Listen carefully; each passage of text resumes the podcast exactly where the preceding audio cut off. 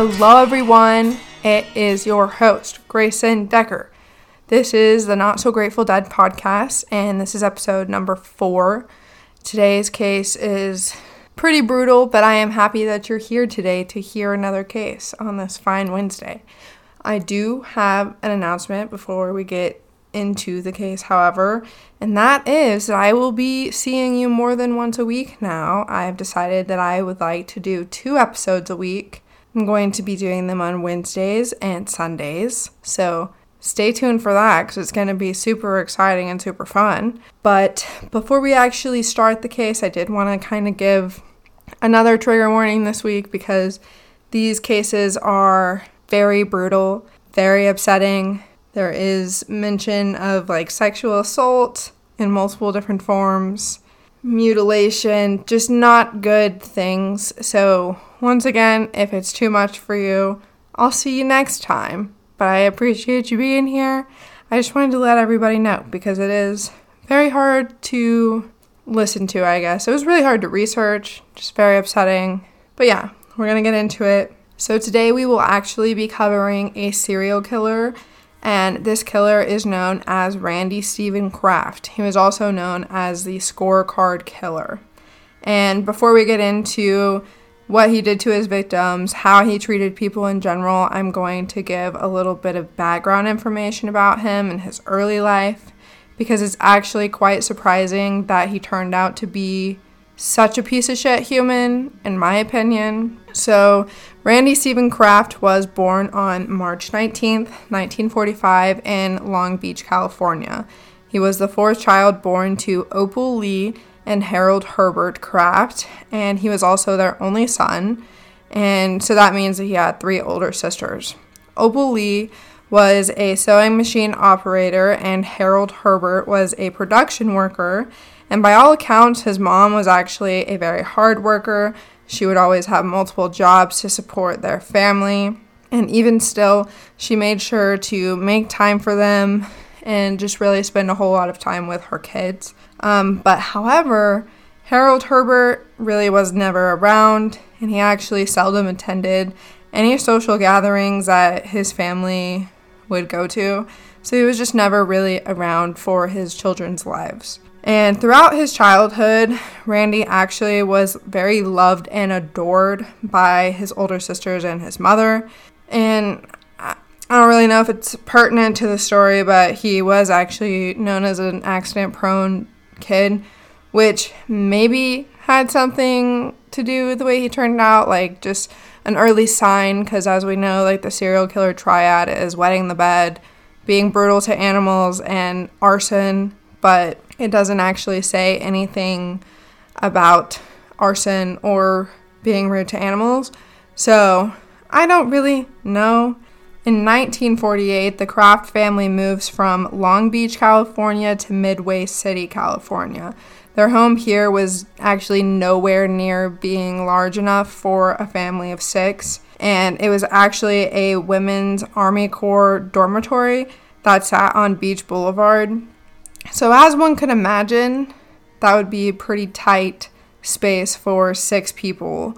His dad, Harold, actually renovated this home into a three bedroom home, but still, even at that point, six people, three bedrooms, just very tight quarters. While living here, though, the Kraft family joined the Westminster First Presbyterian Church, and it was actually here that Opal, who is Randy's mother, she became the chairman of the Deacons Committee. So, as you can tell, they were very involved in the church, just very involved in their community. Seemed like a pretty well rounded family. Randy, during this time, attended the Midway City Elementary School, and it was here that his classmates and teachers quickly noticed that he was very intelligent and seemed to have a lot going for him. Also, while attending this school, his mother, Opal, was an active member of the PTA. Uh, so, like I said previously, she definitely put in a lot of effort to be a part of her children's lives,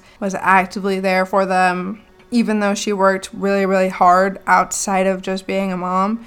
She put in a lot of time to be a mom. And in 1957, Randy was deemed intelligent enough to begin taking accelerated classes when he began attending the 17th Street Junior High School.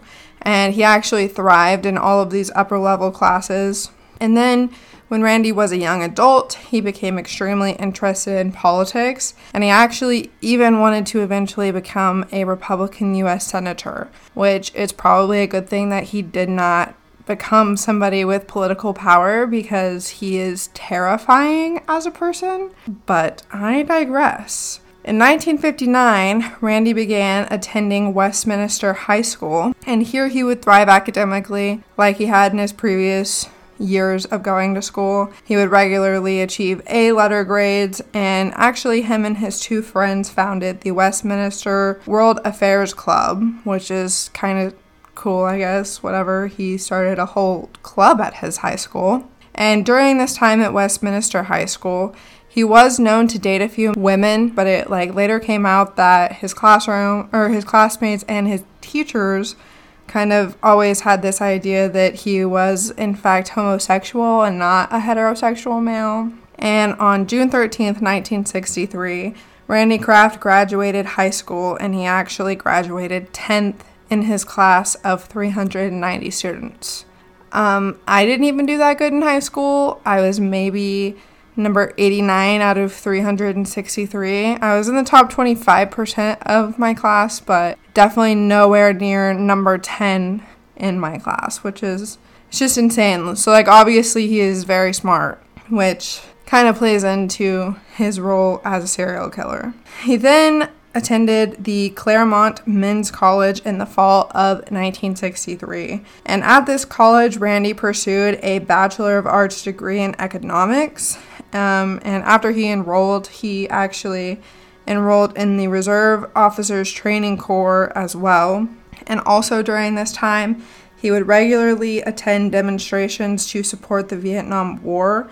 And he also campaigned, worked in rallies, and he did all of this for the Republican presidential candidate Barry Goldwater, who was the candidate at the time. He also states later on in life that these views, campaigns, rallies, all of these like political actions that he was going through and demonstrating in was just a complete shadow of his parents' political beliefs and actions. And he actually described his second year at Claremont Men's College as a year he abandoned the last gap of his conservative ideology.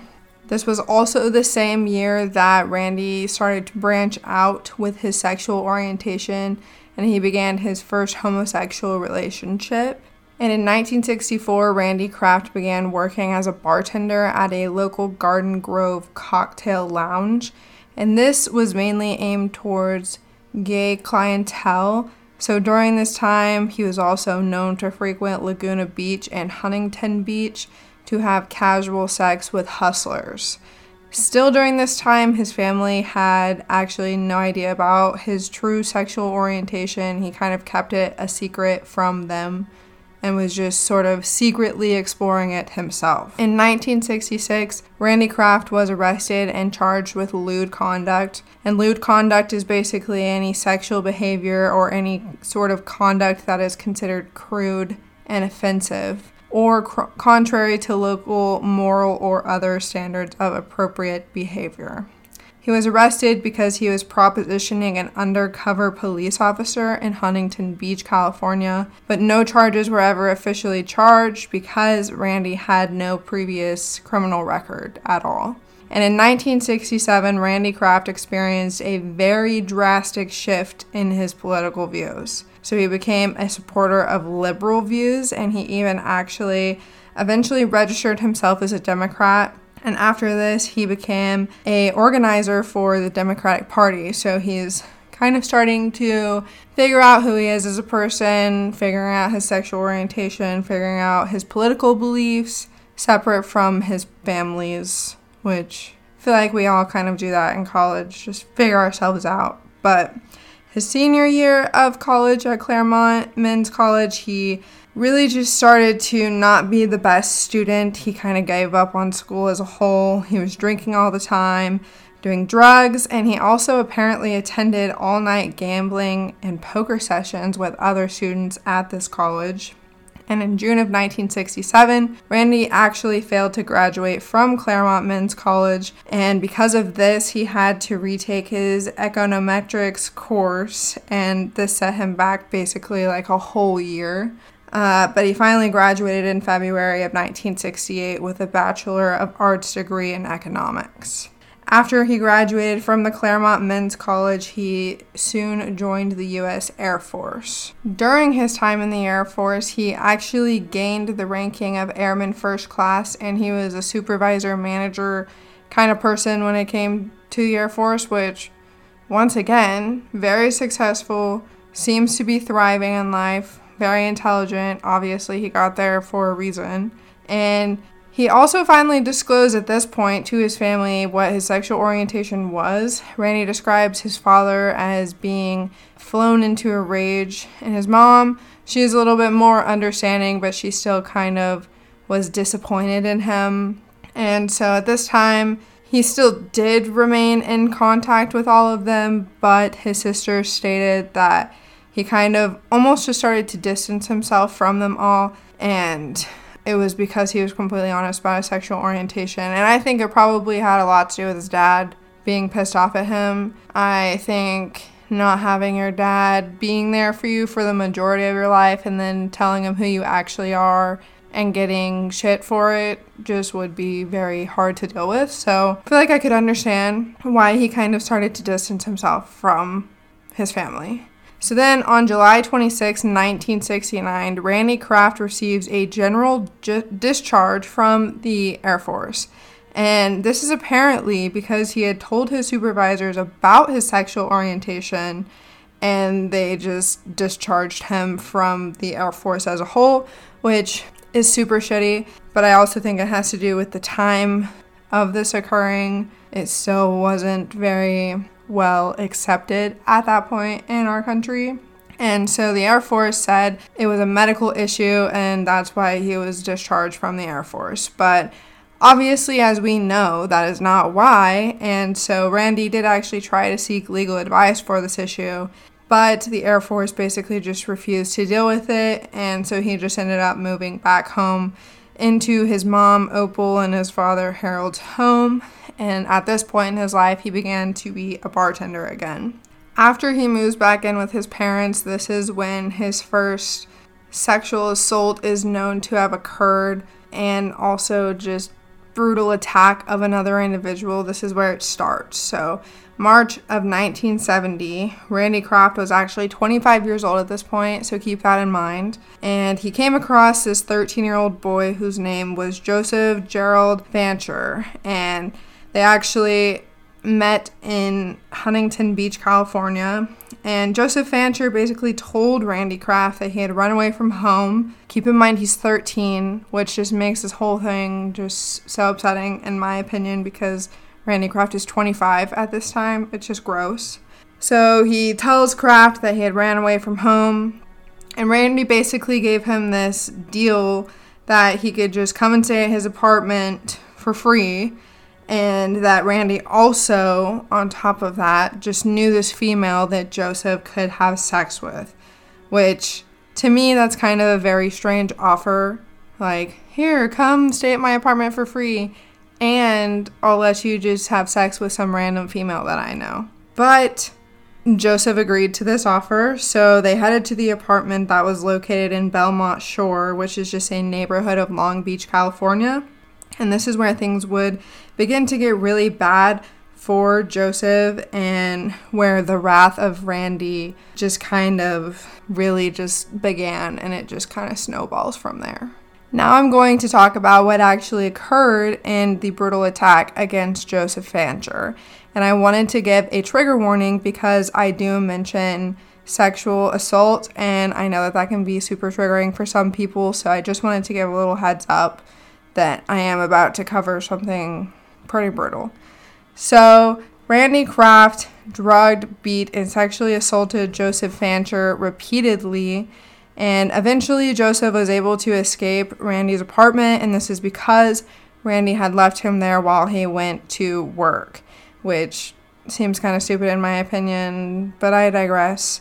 When Joseph escaped, he was basically just wandering around the streets trying to figure out how to get home.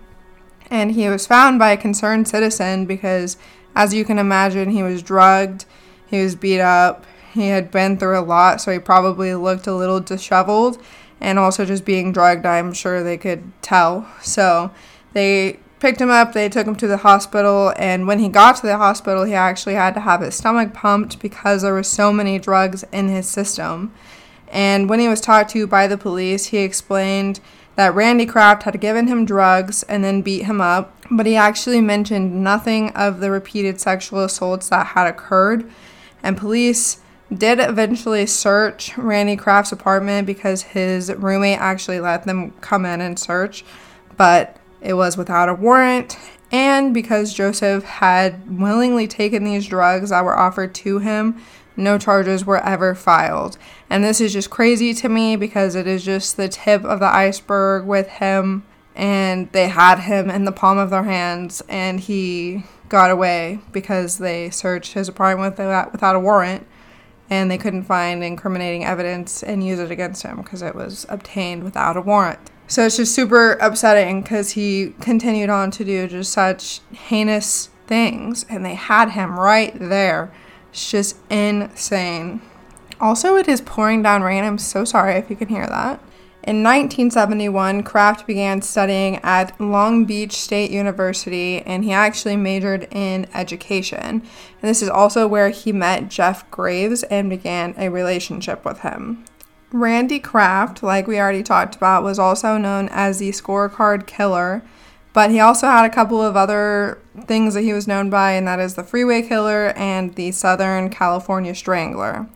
He is believed to have killed anywhere from 16 to 67 victims, and his murders occurred between the years of 1971 and 1983. All of his victims kind of had the same profile. They were all males, they were all Caucasian, and their age range was the only thing that kind of differed between them. They were between the ages of 13 and 35, but the majority of them were kind of in their late teens to mid 20s, which that is just really upsetting to me because they obviously still had so much more life to live, but it was tragically stolen from them because of this fucking piece of shit, Randy Kraft. It also was later discovered that many of his victims were actually Marines.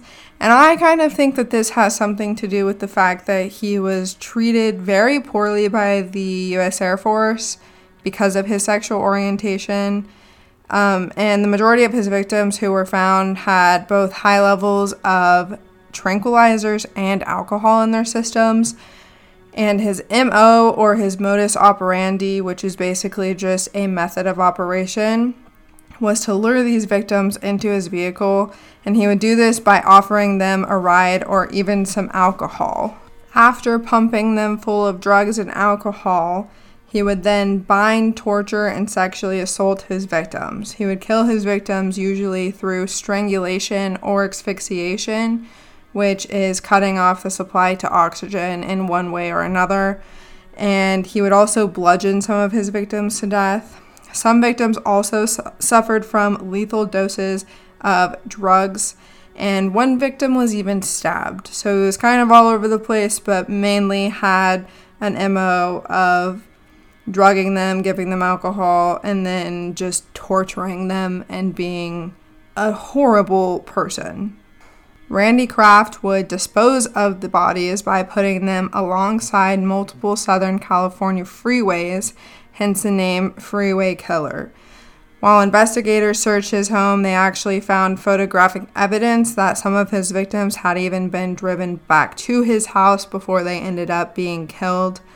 And some other things that he would make his victims endure included burns from a car cigarette lighter and this would be around their genitalia, chest, and face. A lot of them also suffered from blunt force trauma, and this was usually towards their face or head. And on multiple occasions, trigger warning, his victims would be found with foreign objects inside of their rectums, and some other victims were emasculated, mutilated, or even dismembered. All of his crimes, in my opinion, seem very personal with the way he is treating the victim, like hitting them in the face, using the cigarette lighter around their genitalia, chest, and face, like just mutilating them in almost like the most personal areas possible. It just seems very passionate and very aggressive towards men in general. And I don't know if that stems from his dad really not being there in his life ever or if it's because his sexuality wasn't accepted. I'm really not sure, but he definitely seems to have a hatred towards men. He was a pretty stable killer, not in the sense that he was stable mentally, but meaning that he would stay in one location and didn't go out of his way to kill or dispose the bodies. He mainly stayed in California. He had a few crimes in other places, but his main location was California. And this would be different from a transient killer, which is someone who doesn't really stay in the same place at all, moves around a lot, and doesn't have a set spot for disposal. Disposal of the body usually is just a site that they find out of convenience. But like I said previously, he did have a few victims in Oregon, but he also had two victims in Michigan. And those occurred in 1982, so pretty late in his killing game. I'm going to begin talking about some of his victims. I will preface this by saying I don't talk about all of his victims because, like I said previously, he had anywhere from 16 to 67, so that's just a lot of people to cover. But I did cover quite a few of them, and then towards the end, I just start naming them off and when the, and where they occurred. So we're going to begin on October 5th, 1971. Police find a nude male body, and they later find out that this is the body of 30 year old Wayne Joseph Dukette. He was a resident of Long Beach, California. Uh, Wayne Dukette was a bartender at a gay bar called The Stable. He was last seen alive on September 20th, 1971. So his body was found October, last seen September. So, putrefaction, which is basically just the decomposition or rotting that occurs in an individual after death, had already taken place in Wayne Dukette's body, so the coroner could not necessarily determine if foul play had occurred in his case, and his cause of death was just listed as acute alcohol poisoning, which, as I stated previously, we know is because of Randy Kraft's MO basically drugging them, giving them a lot of alcohol, just a very lethal amount. He was recovered along the Ortega Highway in California, so freeway killer alongside a highway. In late December of 1972, Randy Kraft killed another victim, and this victim's name is Edward Daniel Moore. He was a 20 year old Marine and he was last seen leaving the barracks at Camp Pendleton, and this is the main Marine Corps base on the west coast of the United States. He was last seen on December 24th, 1972, and his body was recovered early December 26, 1972. He had been found alongside the 405 freeway in Seal Beach, California, and his autopsy revealed a very terrifying story. He had abrasions on his body that seemed to be from when he was pushed out of a moving vehicle. He had marks on his wrists and ankles that showed that he was most likely bound. He was then beaten with a blunt object on his face. And the autopsy showed evidence of him being garroted, which is basically just strangulation, but with a much harsher object like a metal chain or something along those lines. He also had evidence of multiple bite marks all over his body, and trigger warning, he had a sock forcibly inserted into his rectum when he was found. Six weeks later, on February 6, 1973, the body of an unidentified male was found alongside the Terminal Island Freeway. This body and man was estimated to be between the ages of 17 years old and 25 years old, and the victim's autopsy showed that his cause of death was strangulation, and he too had a sock forcibly inserted into his rectum. Two months later, on April 14, 1973, the body of Kevin Clark Bailey was found alongside the road in Huntington Beach, California, he was just 17 years old at the time. Kevin Bailey's autopsy showed that he had been sodomized and emasculated before his murder took place, which is just absolutely heart wrenching. He was just such a young person, and it's just such a terrible thing to happen to him. April 22nd, 1973, an unidentified young male victim had been found dismembered and disposed of. And then on July 30th, 1973, the body of Ronnie Gene Wiebe was found beside an on ramp that went to the 405 freeway. Ronnie Wiebe's autopsy revealed that he had been strangled to death and he also had marks on his wrists and ankles. And this actually told the coroner that he was suspended from some sort of device of sorts before he was sadly murdered. He had only been missing for two days when his body was recovered, which is just so sad. On December 29, 1973, the body of Vincent Cruz Mesta was found in the San Bernardino Mountains. Vincent Mesta was a 23 year old art student, and the same thing was found in his case as many other of the victims. He had a sock forcibly inserted into his rectum, and both of his hands had also been severed, um, and they were never recovered, which is just so upsetting. In November of 1974, five more victims would be found alongside major roadways and freeways in Southern California.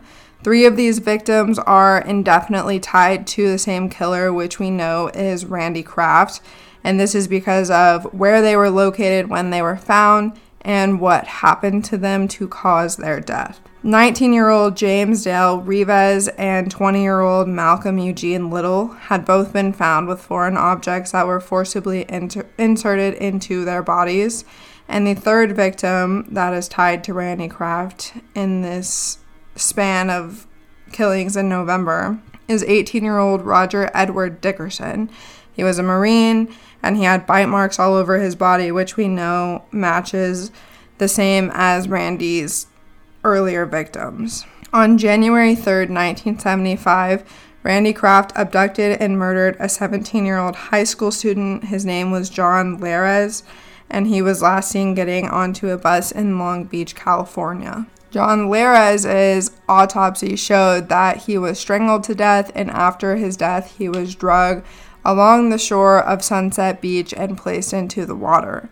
He was also found with a foreign object that was forcibly inserted into his rectum, which is just it's very degrading in my opinion to leave your victim like that and to just dump them on the side of the road. Like I said, it just does not seem like he has any respect for any men, and it's just very upsetting. Two weeks later, on January 17th, 1974, the body of Craig Jonaitis was found disposed of in a parking lot that belonged to the Golden, Golden Sails Hotel. This was right near the Pacific Coast Highway, and his autopsy showed that he was strangled to death with a string, and they believe that this was possibly a shoelace. And by this point, there had been a total of 14 victims recovered that had all been similar when it came to their physical characteristics. And like I stated previously, they were all Caucasian males. January 24th, 1975, investigators from multiple different jurisdictions came together in Orange County to talk about their progression because all of these happen in different counties. They all had different cases, so they were talking about their progression within these cases. And they were really just asking who is this killer? The FBI during this time like got involved and came out with this profile for this killer.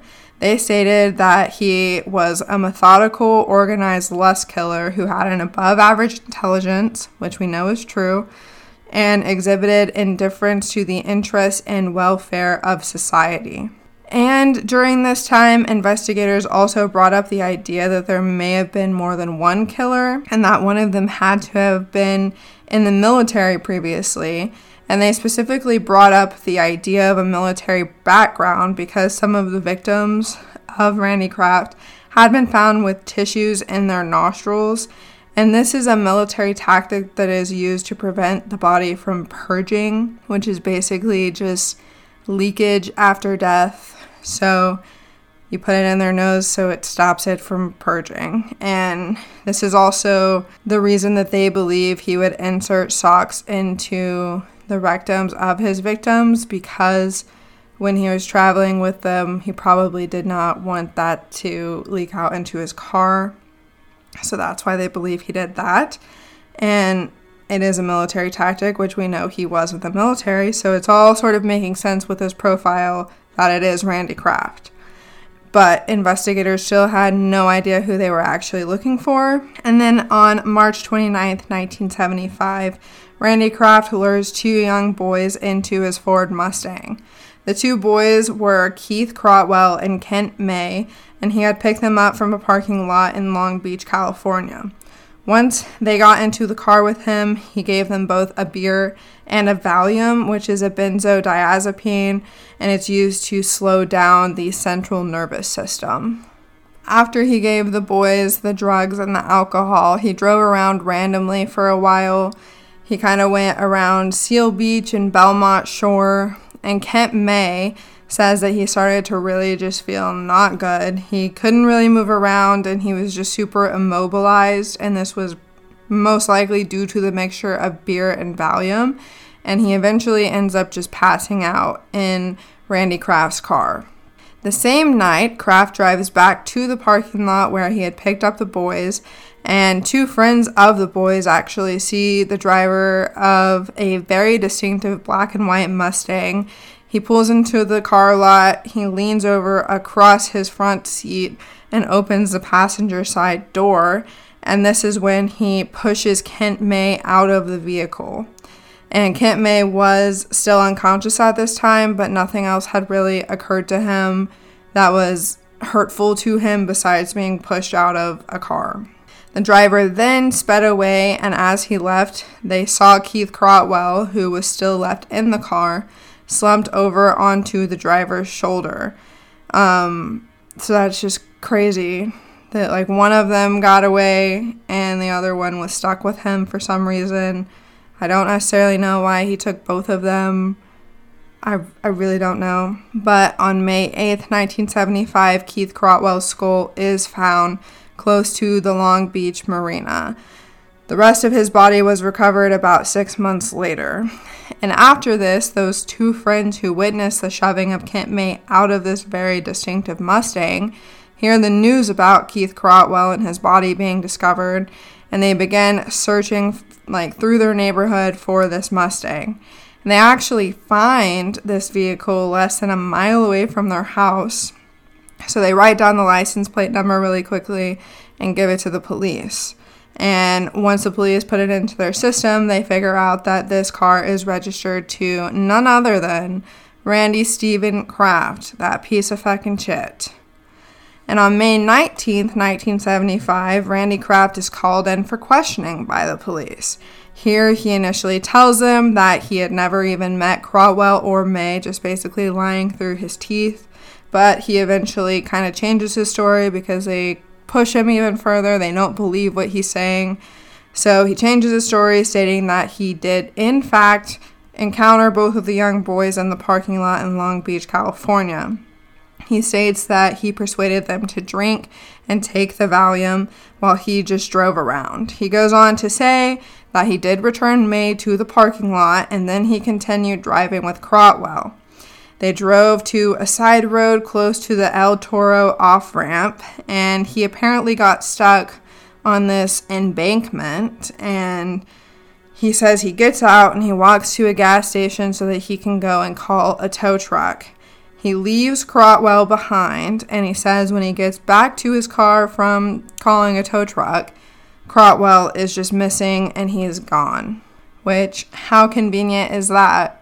He just walks away supposedly and comes back and he just somehow disappeared.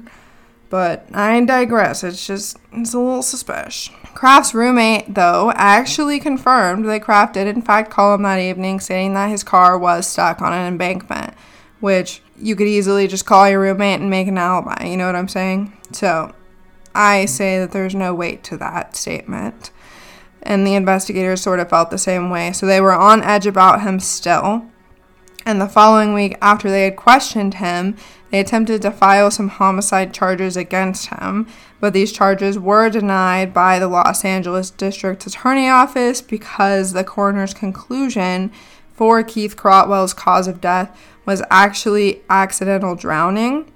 And after this, Randy Kraft somewhat went on a sort of hiatus, I assume, because he was realizing that cops are like right on his ass, could catch him anytime. So he kind of just chills for the whole summer of 1975 and he stops killing. He picks up his murders back again on December 31st, 1975, and this is actually his next known killing. And I am going to give a massive trigger warning for this one because it is just absolutely heinous, absolutely disturbing, and super upsetting. And this is actually known to be his worst, quote unquote, murder. So I'm going to tell you about it, but I just wanted to let you know it is upsetting. Randy Kraft abducts Mark Hall from the San Juan Capistrano area, and Mark was just 22 years old at this time. Kraft drove him to a remote canyon, tied him up to a tree, and during his autopsy, it was determined that he actually died from asphyxiation due to leaves and dirt being shoved down like way deep into his trachea. And his autopsy also showed that he had suffered from an extensive list of other things. And once again, trigger warning Mark Hall had been sodomized and emasculated. Then his severed genitals were forcibly inserted into his rectum. And he also suffered from burns that came from a cigarette lighter, a car cigarette lighter, and these burns were located on his chest, scrotum, nose, and cheeks. The same lighter was also used on both of his eyeballs. Oh my god. And he also suffered from numerous incisions on his legs that were made by a broken glass bottle. And the saddest part about this is that a forensic investigator basically, unfortunately, determined that Hall had actually been alive for the majority of this attack, which is just so heartbreaking to hear it just would have been terrifying, and I just feel so bad. It's just so sad. In 1976, Randy Kraft ended his relationship with Jeff Graves, and quickly after the fact, started an entirely new relationship with Jeff Seelig, who was just a 19 year old apprentice baker. The two of them moved to Laguna Hills, California, and they kind of considered their relationship quote unquote permanent but they would also regularly pick up hitchhikers. And they state that if the hitchhiker was willing, they would take them to their apartment and have this hitchhiker participate in a threesome with the two of them. Seelig also states that he never really saw Randy Kraft display any violent tendencies, and he also said that Randy was never ever violent towards him at all. And during their relationship, Randy actually seemed to have slowed down on his killings, and he isn't really known to have killed again until December 10th, 1976. The body of Paul Joseph Fuchs, still to this day, has never been recovered, but he is known as the next victim in Randy's crimes, according to the scorecard that Randy had kept in his trunk. And this is where he would basically describe his victims in almost an inconspicuous way. He used minimal words, maybe even some acronyms. He basically just kind of either used like their initials or the location or just all sorts of like little details about the murder. He would make this quote unquote scorecard, which is just crazy, but he kept track of all the people that he killed. And this is why he was called the scorecard killer. Following this murder, he actually wasn't known to have killed again for another 16 months. So he was kind of just killing, taking breaks, and then he would go crazy, and he was just a very shitty person. On April 16th, 1978, Kraft is known to have abducted Scott Michael Hughes. He supplied Scott with Valium, and then Kraft proceeded to cut open, trigger warning, Scott's scrotum, and removed one of his testicles. He then used some sort of item to strangle Scott. And he was actually found on a freeway on ramp in Anaheim, California. And he was found fully clothed, which is slightly different from the rest of his victims. The only thing that was missing in his outfit was his shoelaces, which I kind of assume is what he used to strangle and inevitably kill Scott Michael Hughes.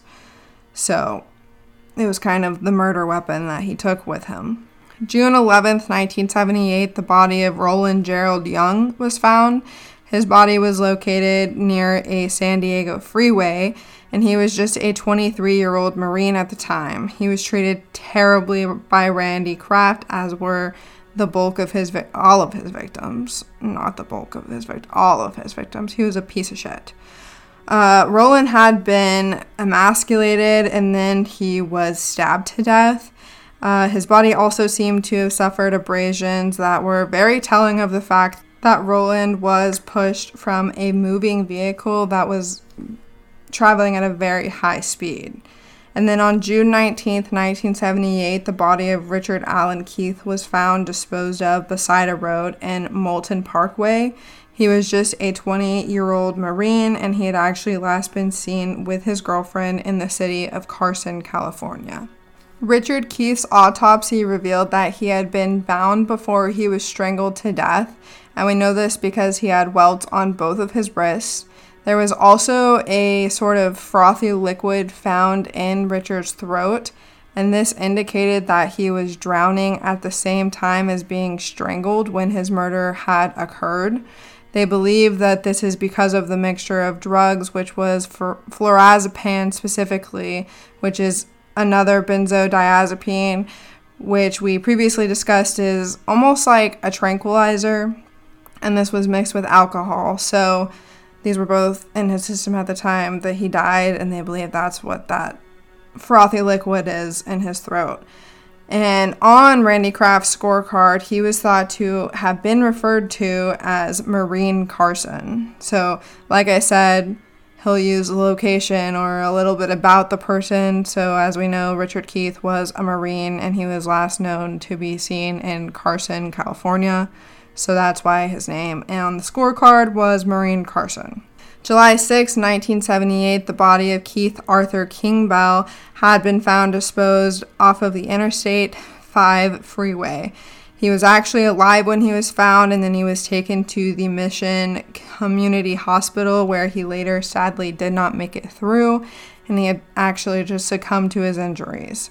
He had ingested large doses of acetaminophen and alcohol before he was strangled with his very own shoelace. And it was also later uncovered in his autopsy that his left nipple had been seared by a car cigarette lighter. Again, with the damn cigarette lighter. Just such an asshole, this man. On September 29, 1978, the body of Richard Anthony Crosby was found disposed of about 200 yards away from Highway 71 in San Bernardino, California. Richard Crosby was just a 20 year old and he really just needed a ride home from a theater in Torrance, California. And he had disappeared the previous day as he was trying to hitchhike home from this theater which is just so sad. He just needed a freaking ride home. Richard's autopsy showed that he had been suffocated and his left nipple had also been mutilated by the car cigarette lighter, which I just don't even understand that damn cigarette lighter. Like, why the fuck you gotta be such an asshole? You're obviously already doing very shitty things. Why do you have to make it so much worse by literally just searing them with this hot ass lighter. It's just, I can't even fathom. On November 18th, 1978, the body of Michael Joseph Inderbieten was found along an on ramp to the I 605.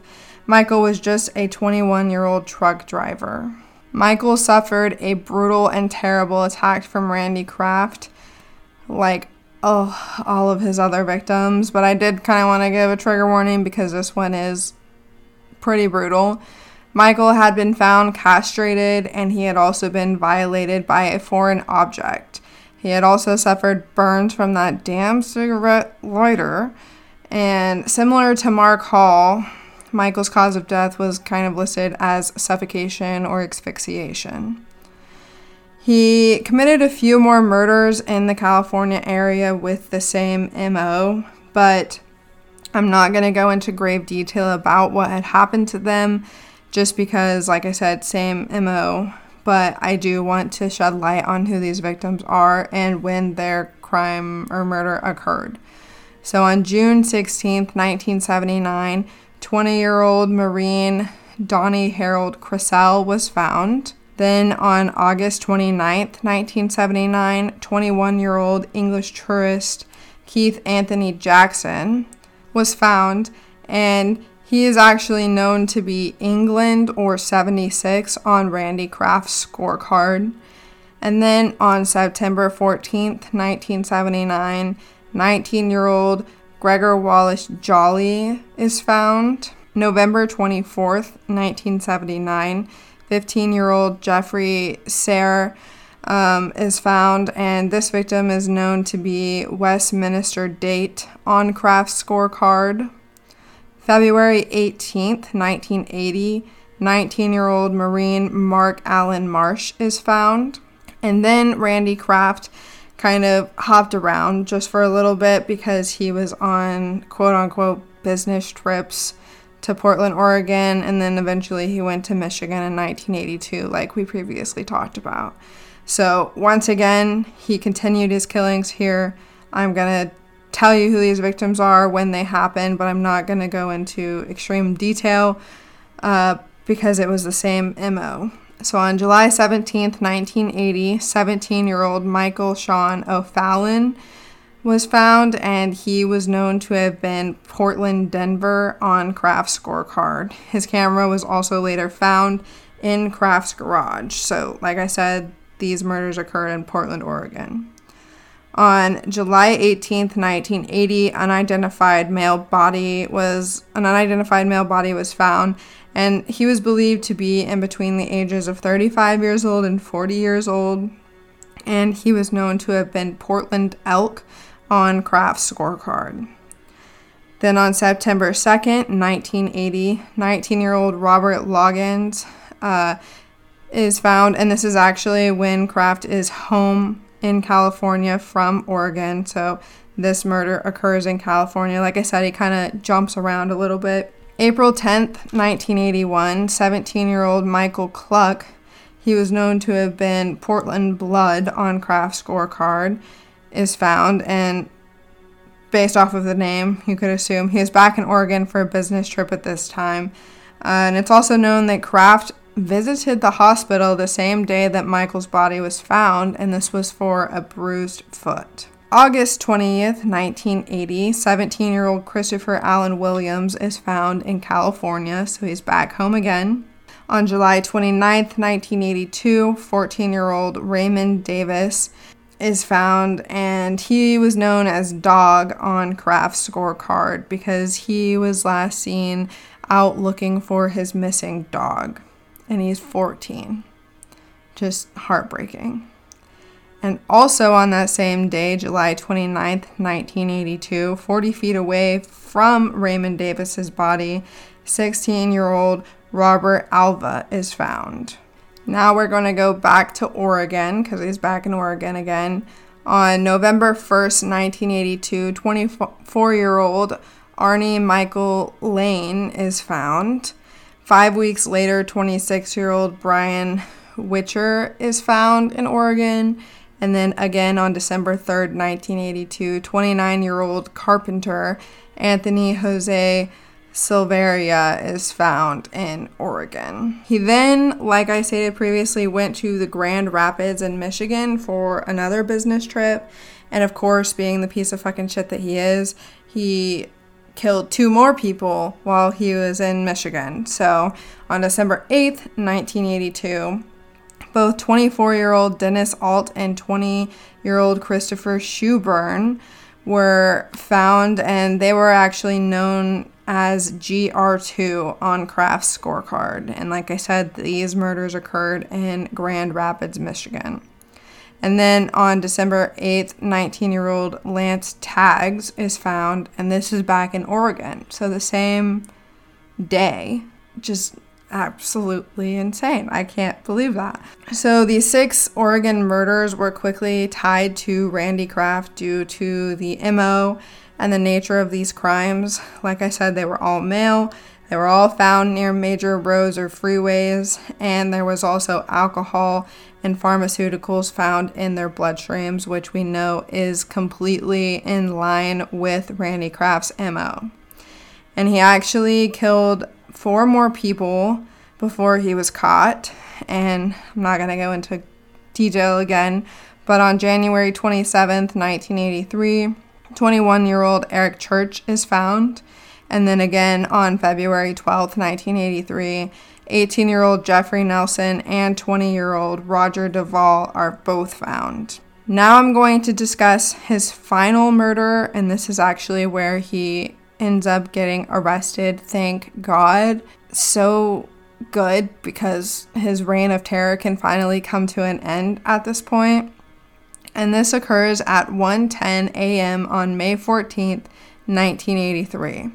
Two California Highway Patrol officers observe Toyota Celica, and the driver is kind of acting super crazy, driving all over the road and just not really looking too hot and they kind of keep an eye on him and after they notice that there is an illegal lane change they finally have a reason to pull him over. So they pull the vehicle over for driving under the influence kraft stops the car abruptly and he gets out and the officer noted that he actually noticed that kraft's pant zipper was down kraft was prompted to perform a field sobriety test to which he failed miserably, obviously. So he was arrested for driving under the influence.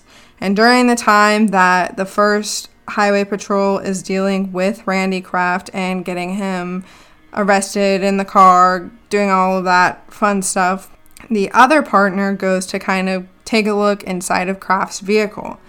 And once he goes over to Kraft's car, he notices that there is a young man that is slumped over and unresponsive in the back seat of Kraft's car.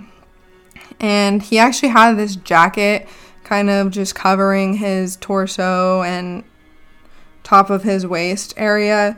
So the highway patrol officer takes that off of him. And once he takes that off of him, he realizes that there are beer bottles all around his body, along with lorazepam, which is another benzodiazepine tranquilizer kind of medication. And the officer kind of like shakes him and tries to wake him up, but he realizes pretty soon that he is unresponsive and his skin is kind of cold to the touch, and he realizes that he is actually, in fact, dead. He notices that both of his hands were bound and he had a mark on his neck that indicated strangulation. His pants were undone, exposing him, uh, and he was later identified as Terry Lee Gambrel. He was just 25 years old and he also was a Marine. Once they actually had Kraft held in custody, they did a super thorough search of his vehicle, and this is when they found quite incriminating evidence against Randy Kraft. They found a belt, and this belt was actually the same width as the marks that were left on his last victim's neck when they found him and they found some alcohol, tranquilizers, various prescription drugs, and stimulants. There was actually a blood-stained carpet area that they took out of the vehicle and tested, and it did, in fact, have human blood on it. There was also an envelope underneath the carpet that contained more than 50 photographs of young men, and these young men were posed in almost pornographic poses. And in these photos, you can't necessarily tell if the victim is alive and just passed out from drugs and alcohol or if they are in fact dead. So that's just super upsetting. Inside of his trunk of his car, they find the ring binder containing a list of 61 code words and phrases, which we know is his scorecard for all of his killings.